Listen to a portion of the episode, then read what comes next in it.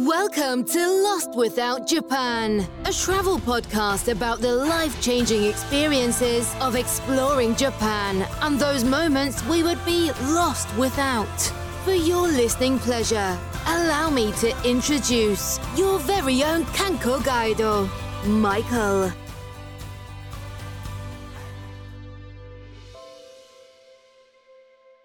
Welcome to a special Lost Without Moments bonus interview episode of the Lost Without Japan podcast. Our bi-weekly podcast is focused on getting you to Japan for your first visit or to make your next adventure to Japan even better than your last. Today's special interview episode is with Jan, a member of Piranha Divers Okinawa, who provide a variety of unique experiences to someone visiting Okinawa, regardless of having little to no or even lots of experience. That is just something, when we did our day trip episode, for those of you that had listened to it when I was talking to Okinawa, that I knew that I'd have to reach out and try to get a hold of someone. That is this someone today. This is your director of travel for TKIC Studio Productions, coming to you with positive thoughts and excitement for your next journey to Japan and his own return once more in summer 2024. I'd like to thank you all for giving me a bit of your time today, and I truly hope that this podcast finds you in a good place or on the path to a better one, no matter how it may seem at this moment. My belief is we can all use a beacon like this one in our lives to help guide us during these times, and my hope is that Japan, along with this show, will become that for you. If you're new to the podcast, welcome. If you're returning Lost Without listener, thank you again for your time and returning once more. For today's show, let me introduce a special guest and founder of Piranha Divers Okinawa and diver extraordinaire. I must say, Jan, that it's amazing how doing just a little bit of research for my podcast in Okinawa can really change what you're looking to do on your visit, especially when it's stumbling across all the experiences that you have to offer. Having my plans to move to Japan a bit later in life and wanting to enjoy Japan in as many unique ways as possible before, really has me constantly looking out for resources to help provide myself, the listeners of the show, with some truly unique and memorable experiences. Thank you so much for taking some time to visit our listeners today and joining us on today's episode. Before we get too far along, at least, where can listeners go to take advantage of the services that you have to offer? Or if they have some questions that maybe we don't cover on our talk today, when they look to set up a dive with Piranha Divers Okinawa? Well, the best thing is if they just go to my website and contact me through there. Or, of course, I'm on WhatsApp, WeChat, Skype, all of those. Thank you, my friend. With our talk today, what would you like to share with us, my friend, to start us off? First of all, I introduce myself. I'm Jan, and I'm a German person, and I live since 2006. I came to Japan. Well, I'm happily married, and me and my wife, we run the dive shop, Piranha Divers, together. And obviously now, since a year, the country is open again. I would recommend everyone to come diving in Okinawa again. What are some of the advantages of coming to dive in Japan and in Okinawa versus other parts of the world? Right now, the yen is very, very low. So for everyone from elsewhere, it is a very good and reasonably priced opportunity to visit Japan. As well as we do have a lot of coral reefs here, which are still very intact as compared to some other locations in the world. You have beach entries, you have boat entries, you have a good variety. So it's a very good time and a good place. And a lot of the nature here also has recovered quite a bit during the COVID period. I know that you said that you have a wife and that you are from Germany. How did you end up going from Germany to Japan and end up being kind of a diving guide trainer?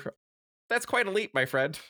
All right, that's a long story. I started diving when I was 13 or 14 in Germany. I started in a quarry. The quarry was something like 4 degrees Celsius, which is, I believe, 40 Fahrenheit or something like that. Very cold. But when you're 14, then everything is awesome. I kept doing diving as a hobby back then. And when I finished school in 2003, I couldn't really find a job, or I couldn't find a job which really interested me, or like an apprenticeship, what is kind of common in Germany. But I found this ad in a diving magazine, and that they looked for some people in Egypt. And I didn't really speak English well at the time. So I went to Egypt and I did this kind of like dive master apprenticeship over there that had a lot of problems and issues. And of course, I was young and naive as well. But somehow I made it work. So I ended up becoming a dive master there within 5.5 months period. But also I met my wife in Egypt, which at the time was traveling through Africa on her own. And she just happened to stay at the same hotel. And we just got to know each other just like friends, basically. And we both didn't speak English really, but we could listen to punk rock together, which, yeah, that connected us back then. Not so much diving. That's not really her thing, or particular back then. So we traveled a little bit together in Africa and all this stuff. And I went to Cairo together with her, and well, at some point it was time for me to return to Germany, and she had to move on back to Tokyo to get a job. And I had to work a little bit more in Germany to do these, back then, mandatory civil service. It's not anymore, but back then, right? And after that, I got a working holiday visa, or work and travel, it's called sometime. I think it's available for a lot of Europeans or Asian people, Canadians, not Americans, unfortunately. But I had this visa, and I went to Australia and I did a bit more diving. I went to Greece and I did a bit more diving and worked all around there. In Australia, I learned English, or at least a lot of English. And after I collected some experience traveling, I said, like, all right, cool. I want to go to Japan now. I already knew her, right? And in between, sometime I traveled back and forth to Japan. That visa, the working holiday visa, enables one to stay 1 year in Japan, and you can work and travel, as the name of the visa states. And after half a year, we just got married. Since that time, January 2007, we got married, and I'm here now, and that's 16 years or something like that. My friend, that's amazing. Just from a back of a magazine and a chance encounter at a hotel. That's a wonderful story, my friend. I love that 100 times over. That's great. I know you said originally that she was in Tokyo. How did you both kind of make it out to Okinawa and have a business that you're running out in that area as well? Essentially, I lived in Tokyo together with her in a really tiny apartment. Back then, because of the language differences, or which we both didn't really speak so well, she was always to her flat. She was also always referring to her house or something, and I just imagined there's a house, and then it was like a little tiny hotel room. And essentially, sometimes on particular weekends when some friends came over and stayed there, we were 8 people in a little tiny room. It's like, oh my god, is that actually possible in Tokyo? So I lived together with her in Tokyo for 9 months. And after that, we moved to Niigata, where she is from originally. That is also the location where my daughter has been born, my first daughter in Niigata. What do you call it? A farmhouse or something? They're farmers originally. They have a rice farm there. Niigata is really famous for its rice. Apparently, the emperor gets its rice from there. And because the water is so nice and clear. But anyway, most people in this world, it gets a bit of dull staying with your in-laws after a while, and you just kind of want to get out of there. So we just thought, okay, diving is what I do, or what I wanted to keep doing, and where in Japan would be the best place to keep doing that? All right, let's go to Okinawa. And yes, I have been to Okinawa for 2 weeks before that, but that's it. I think internet existed already, but... So we just kind of found something online. Yep, looks good, this apartment and all that stuff. And we just rented something online. And we just went, and all right, now we live here. You have no fear, it seems like sometimes, my friend, with making a jump and going for it. It's turned out, wonderful in a lot of different ways. So I could see why you might want to keep on doing that. It's very nice. Yeah, so essentially that was... quite a bit of an adventure, particularly having a young daughter with 2 or 3 months old. And it's very hot here, of course, in the summer. And you have public transport. That's something which we didn't consider back then. And we are both new parents at the time, and we didn't really consider all that. Even then, we got a car. But I worked at a couple of different dive shops, and I wanted to kind of go home because we had just one car at the time. And my boss just said, but you have a wife. You don't need to go shopping. And you're like, what? but yeah, exactly. He came around and now he's a very nice guy and he learned a lot of English and different cultures by now. But back then that was kind of like commenting, what do you mean you want to go home or share the car with your wife? She can just stay home and you go shopping whenever you're done here. So that took quite a bit of adjusting to in the early beginnings. I kept working at a few different dive shops. First, I worked for a Japanese company, which I then found out through the internet back then when I just Googled Okinawa diving. And I just worked there. And being a bit of a hothead and having different opinions that didn't work out for 6 months, I could do that or something, or like a season, basically. After that, I worked for a Discover Scuba Diving company. Discover Scuba Diving basically stands for, just like, unfortunately, the main business model for a lot of diving companies here in Okinawa is basically offering first-time diving experiences to people who are not really able to swim or able to carry their gear, or so basically everything which I don't really stand for. It drag people by their tank through the water. You had like 4 or 5 dives per day and 20 to 30 people, and it was like a very impersonal experience. And I worked there, and that wasn't really the thing for me going on. I think one day I was sick, or I've gotten sick and had a fever of 40 degrees Celsius. I guess that's over 100 in freedom units. And basically my wife called my boss for me because of language issues, and he just said, yep, don't need come anymore, you're done. So fired on the spot for being sick. Even then, complaining with the labor office and all that stuff, it didn't really get me anywhere. Anyway, I worked for an American company, some kind of guy who was like ex-special forces, and that was nice because I could finally speak English. Before I was learning Japanese by doing, and underwater you don't need to talk that much, so that's a good thing. That's why I could do it. So in a Japanese company, people usually did the briefings and the explanations in Japanese, and then I was just the guy who was dragging people underwater. Finally, I could do more things in English. That was also a challenge because while communication was easier, I think the guy was like, how could you say? He brought his issues from the war to Okinawa, and sometimes he snapped and just was screaming around a lot, and then everything is fine again. The university was coming to my village, and the University of OIST, or Okinawa Institute of Science Technology, which is now getting really big and is still building since over 10 years. But at the time, that was, I think, around the Lehman Brothers crisis, 2007. Around that time I was there, end of 2007, early 2008. At that time I had some customers of the researchers and scientists from the university, which were just moving here. And at the time, they could only dive with that guy in English. And I had to take them out. And they said to me something to the extent of, well, I bet you can do that better than him. So I just went for it. I booked a PADI instructor class in Thailand for, I think that was winter 2008 or something like that. And then early 2009, I started with Piranha Divers. I became an instructor. Before that, I was just a dive master or assistant instructor. I booked the instructor class, and right now I'm doing my own stuff. And we rented a place, like an apartment, and it had a little bit of a backyard, really tiny, maybe 5 by 5 meter or something. And I just bought some used scuba gear initially, and it took a while because I had to take a loan. I was really, really broke at that time, I have to say that too.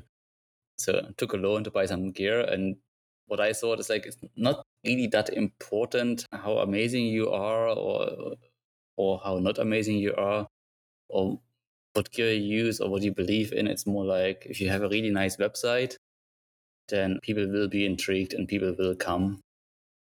Then living there 2-3 years, and then we bought a house in this area and moved the shop a little bit. Now I'm here. What still excites you the most about living in Japan? Ooh, that's a difficult question because, well, first of all, you have a really nice weather here, a good climate. So Right now it's November, and no, sorry, it's December already. Wow. And I can sit here pretty much in a t-shirt and short trousers or something thin. So, I mean, I'm not sweating, but I'm not cold either. Mild climber. I do like rural Japan, so I'm not really into big cities and lots of party and all that stuff. I don't know how to deal with that. But as I mentioned earlier, I do like it quiet, and I don't want to have a lot of drama or rethink my life every now and then.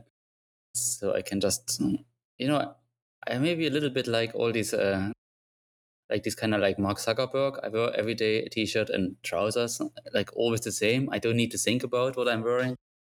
And so it's like I'm like a creature of habit, so to speak. And basically I wake up every day and it's the same. Japan is uncommonly a low-tech country, I think, and it's exporting a lot of technology, but people here doesn't seem to use it really a lot. I mean, unless you think Instagram is high-tech. But everything is like the same way it was 10 years ago or 20 years ago. I mean, I have seen pictures from Okinawa like just after the end of the war, and it was pretty much exactly the same as it is now. You had a couple of nicer streets. Now you have a couple of nicer streets or bigger streets, more cars, and a couple of nicer buildings. But other than that, it seems pretty similar to what it was back. And while to many that may be a curse, it is also a blessing. I can definitely see that. And I guess it's safe to say, with you living in Japan for as long as you have, that you pretty much consider that home, I guess. Am I correct? Oh, yes, definitely home. So basically, I left Germany when I was 17. And then, I mean, as I mentioned earlier, I went to Egypt and I was in Australia and a couple of places. I think when I was 21, I came to Japan. So these 3.5, 4 years, I was on and off in Germany, but mostly elsewhere. So you could say traveling, learning, diving, whatsoever. But so I left with 17, but now I'm 17 years in Japan. I'm 38 now. So half the life in Germany, the other half in Japan, and 4 years in between just somewhere. Now recently I moved the dive shop to my house during COVID. So basically my house and the shop is the same place now. Before it was another location which I had to give up. One of the things we talked about as well, and that came up in my research, I think is one that you put down for an answer to a favorite travel hack for Okinawa, and I think it is a must with renting a car. Could you talk to us a little bit about that? Yeah, so Okinawa is basically like, it's not really good. There's not a lot of public transport, or at least not a very good public transport. So I do strongly recommend anyone visiting to rent a car and make sure that they have a license which is valid here in Okinawa. So I know that some people from Europe, they have to have a license translation, but that's really from country to country. It's a bit different. So I strongly recommend to get that booked ahead of time, because sometimes there are just not enough cars available, even though there are more cars in Okinawa than people living here. But make sure you book a car ahead of time, make sure that your license is valid and that you are able to get a car. That's the best way to explore Okinawa. That's a really important thing, I think, to visit. It's huge. It's huge, my friend. We're joking like you can't walk it, so it's for sure. Yeah, so I have met a lot of people like, and they come to these. Maybe they booked a really nice hotel somewhere, Booking.com or similar, and the next restaurant is like 2 kilometers down the road by taxi, but there is nothing. Not having a car can make a really perfect holiday or honeymoon or whatever reasons people visit here can transform that in a nightmare.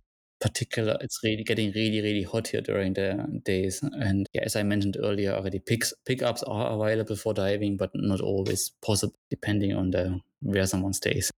So it's not just the diving, it's also you drive to locations quite far, almost as far as up to Cape Hedo, the most northern point of Okinawa.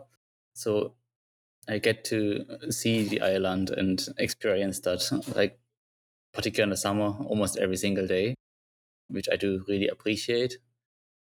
If you have someone listening, let's imagine there's a 17-year-old you, 21-year-old you, somewhere in the world that was thinking, I might like to lead dives or train other divers, maybe get into diving in Okinawa as my job.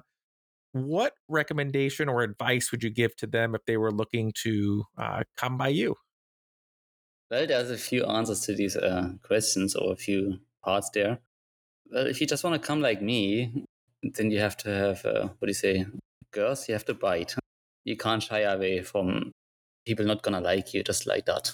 Particular Okinawa is like, I remember when I just started here, they had the boats, and like in Okinawa, when you want to go to boat diving, you have to go on a boat of a local fisherman here, right? And these people, they always look a bit grumpy, and but they have a monopoly, so you have to go out with them, never mind, and you have to follow their rules. Particularly older people and Okinawan people, they may have an issue with foreigners, not because of they're particular racist or particular something. They're not particular anything. I think people here maybe are afraid of change, first of all. And that what you may feel in the rest of the world is just common, that you can solve a problem with money. It doesn't necessarily work here. So if you want to come here, you shouldn't be afraid of getting some wind in your face. I can teach you up to instructor, or I can teach people up to instructor level if they wanted to. But it's really hot here, and you need to drive, and it's hard to find an apartment, and it is inconvenient to be here. And if you like to have an inconvenient life, and if you want to have challenges, then of course it's great to be here. But often people ask me if I can sponsor them, and technically I could if they were already experienced. But at the same time, as a small family business, I cannot pay a salary which is like warrants a sponsorship. So therefore, the easiest way to get to Japan and live here and work here and diving is probably if you find a Japanese person to marry. Yeah, I would claim that. Of course, there are different options, like a business sponsorship where you could get your own visa from that point and so, but I'm not sure if you want to start that. Well, or, of course, you could do as a working holiday maker with similar style of visa and work for a season. So that could work. But also one of the biggest challenges I have here is, maintain the staff. So people do work a season. Generally, it's a young people's job. And so they work a season or two, and then they're just tired, or they maybe start a real life or something in an office job somewhere else in the world, and choose to not be a bum in diving anymore. Even though I don't believe it's a bum job, I think it's a job with a lot of responsibility, and it takes time. And not everybody just went back to a normal job, but also a lot of my former employees started their own businesses. So, of course, for all the people who listen, I would say if you want to work here or if you want to live here, then feel free to ask me. It's very dependent on your personal circumstances and age, of course, and level of training or what you have and what you want to be. Then I may be able to help. I may be not. Yeah, let's just go from there. With you being in Okinawa and just having so much diving experience as well, what is a good recommendation for a diver, someone that's looking to come and explore what you have to offer? Well, basically, the diving I offer is not that very, because I mentioned already the boats and all that stuff and being run by the local fishermen and so. So the diving itself is not that different from other people I do, but or what other businesses may offer. But what I think I'm really good at and motivated to teach is always like, I do like to teach like specialty courses, maybe solo diving or side mount diving or dive master instructor, like specialty courses, like to kind of like being really niche, so to speak. Of course I teach everything, but that would be something which I would really enjoy to teach people, to be able to very focus on some particular like skill in diving. Yeah, in Okinawa you basically can dive a lot of locations between really shallow and really easy and nice, but you can also have some very challenging points like the, for example, the American warship in the northern point of Kouri Island called the USS Emmons, which is one of my favorite dive sites here in Okinawa. I think it's the bottom is at 45 meters. I reckon 160 feet or something like that. So yeah, it's not for someone who just started out diving, but once you got like 30 dives experience, and so then I would take people there. That's Cape Hedo. That's also very, very beautiful in the very north of Okinawa. Sometimes drift diving, and has also like the Hedo Dome, which is like a cave thing. And the good thing about Okinawa is there's something for everyone. And even on a day when the weather is bad, meaning usually strong wind and lots of waves, then there are locations which are a bit protected and where one could keep doing training or where one could keep diving, even though the main coast isn't really accessible on that day. What do you have to offer someone who is actually, experienced or looking for some more challenging classes or dives? So for experienced people, I would go for the advanced course or rescue course. And rescue, that's something which people always overlook. In the system I teach, SDI, one can actually just skip the advanced course and go straight to rescue and learn way more. Not only learn how to rescue people, but also how to prevent rescues. That is something which I would almost recommend to everyone who is has some basic dive experience. It's very useful. As well as like maybe a deep diver specialty course or so. And in terms of fun diving, as I mentioned already earlier, like the shipwreck, the Emmons, or the Hedo Dome, that would be really good for someone who has already a little bit of diving experience. For beginners, obviously, I would just go for training, take the SDI open water class, and learn how to dive. That takes a minimum of 3 days, but obviously I would recommend having a few more days available.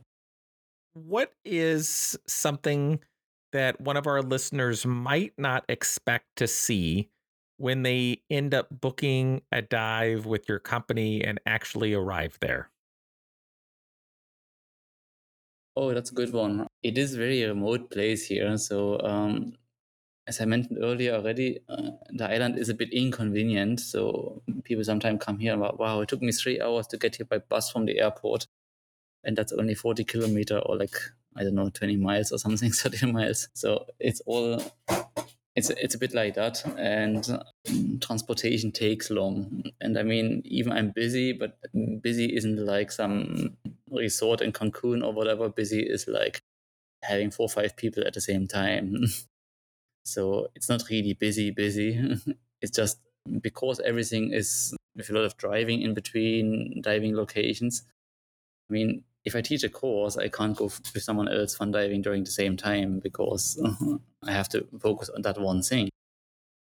But also, while you can dive all year around in Okinawa, at the same time, the best time to dive here would maybe be from around late March, early April until late October maybe, and then often the wind changes. So during the summer months, basically the wind comes from the Philippines, and you have lots of nice warm water and shorts time. Basically, you don't need a wetsuit or a shorty wetsuit maybe. And then in the winter months, the wind comes from Russia and brings colder waters and winds down here.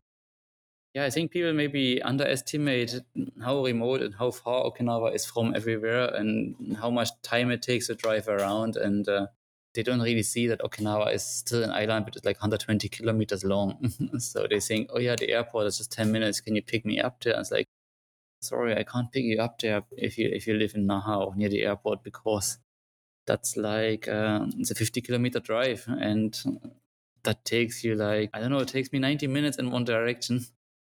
And so I can't spend 4 times 90 minutes to get there, to get back to the dive site, and then to drop you off and back home. So I can't do it. So I would strongly recommend for divers to stay somewhere near my dive shop. And of course, I would really help them, or I would be happy to help them with whatever budget there is, some accommodation planning or some ideas. One thing I saw in your reviews is some mention of your equipment.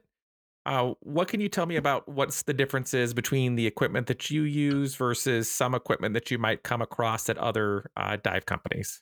What I noticed a lot, particularly when the yen was stronger, well, that generally speaking, diving in Japan is or was more expensive than maybe in other countries at the time.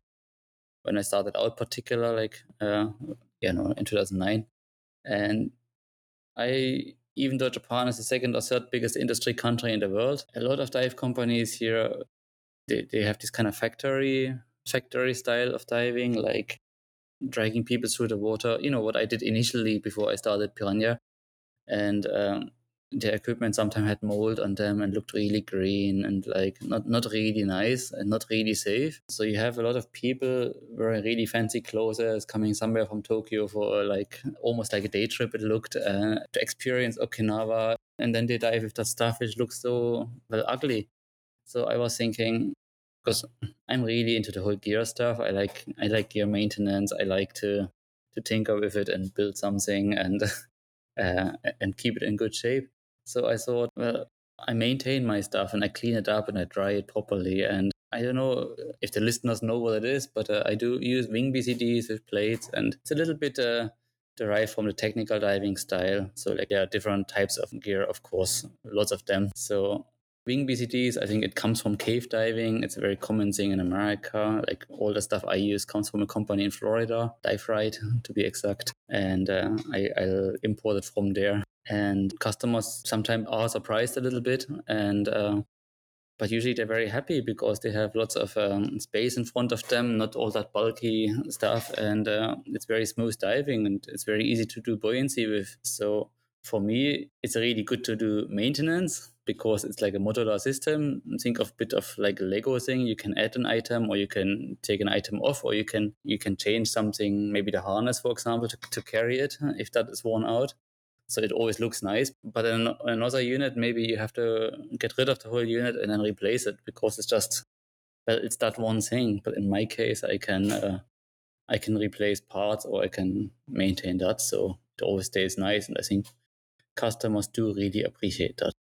And I know people can go to your website to look at pricing. What might be an average range of price for someone that was looking to come and dive with you?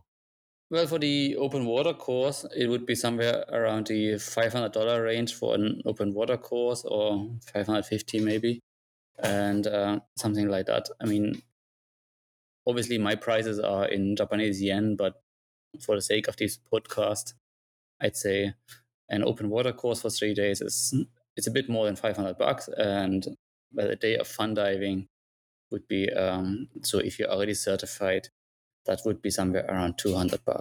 So I mean, whatever the conversation rate is, $200 gets you all the gear you need. It gets you 2 or 3 dives, even from the boat.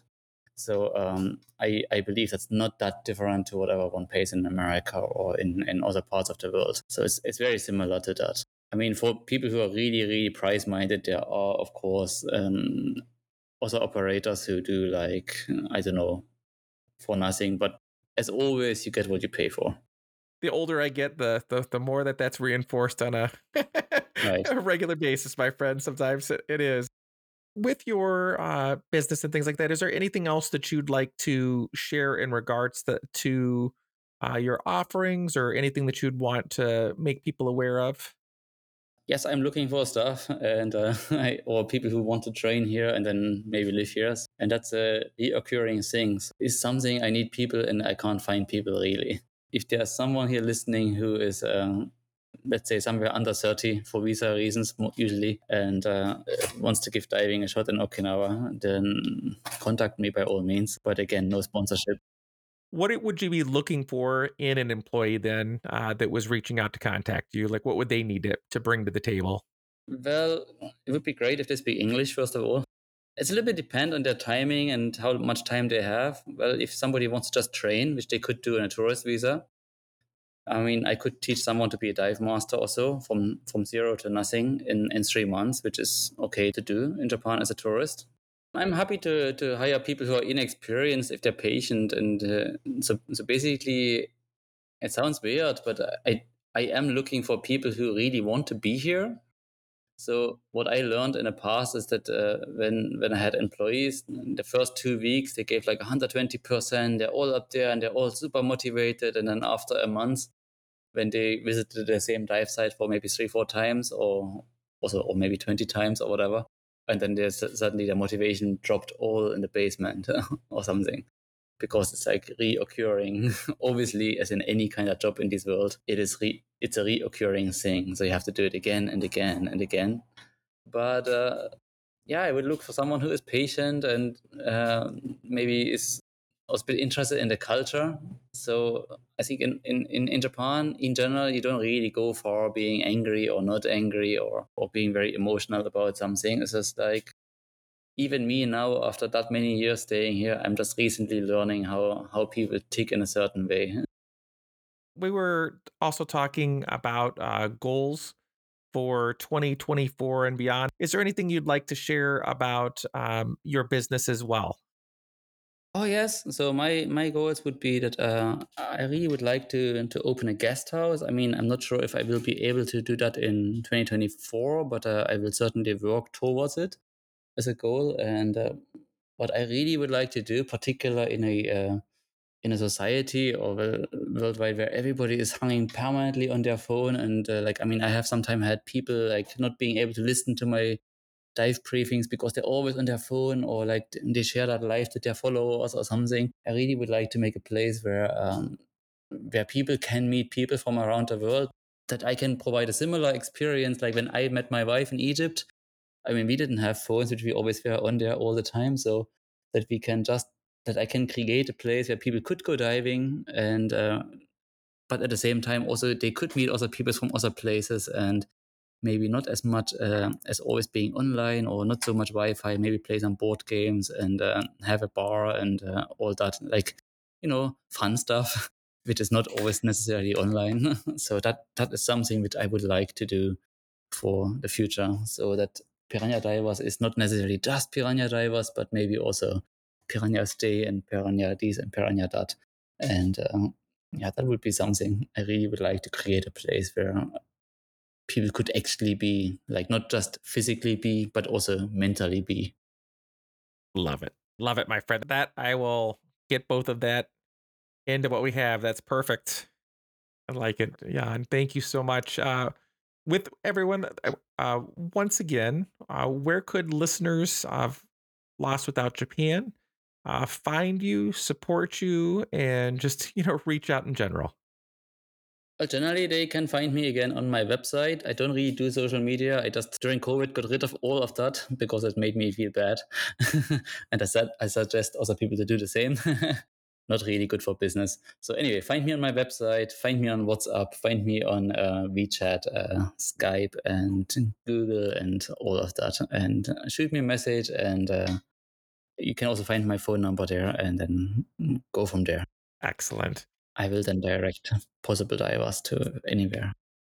Appreciate it, my friend. And hopefully, I will have hope then that we have a listener that is looking to fit your need. Can take some of that weight off your chest as you're trying to get everything going on. I understand, like, you know, take care of your family first, and, you know, get your business going. And I look forward to, you know, keeping in touch and seeing how things keep on improving for you, my friend. All right. I'm sure they will. I am very confident they will. But yeah, it's tough sometimes, but it's also fun. I think the whole thing is a bit like it's like a bit of a computer game. If everything was to be easy, it's like having a cheat in a game. So that way you can just play and you see how it turns out. And sometimes you repeat and you keep on going again and again and again until you can get there where you want to go. I agree, my friend. Thank you again so much, Jan, for joining us today. You're welcome. Appreciate it. Thank you, my friend. This request is going out quite a bit early, but I really want to give as much of a chance as possible for listeners of the show to be part of the show's 3-year celebration this upcoming summer. For that reason, I'm going to start requesting an audio recording or a written story that we will include in that episode that can be about your favorite story from a Japan trip that you've done. Maybe it's just something you're looking forward to doing, like taking diving with Jan. Maybe you're going to talk about just anything that you've enjoyed about our show and episodes we've covered. So anything that you have in that realm, please feel free to email an audio file or just email me directly at lostwithoutjapan@gmail.com your response. I truly look forward to celebrating this special event with you, and I can't wait to read or hear what you end up choosing to share with the show. On behalf of Lost Without Japan and the entire crew, I'd like to thank you for joining us today for this interview. We look forward to seeing you on board again for our next regularly scheduled episode as we continue our discussion on Japan, travel, culture, and your Lost Without moments. To everyone out there, Oginki Day. Stay well, my friends.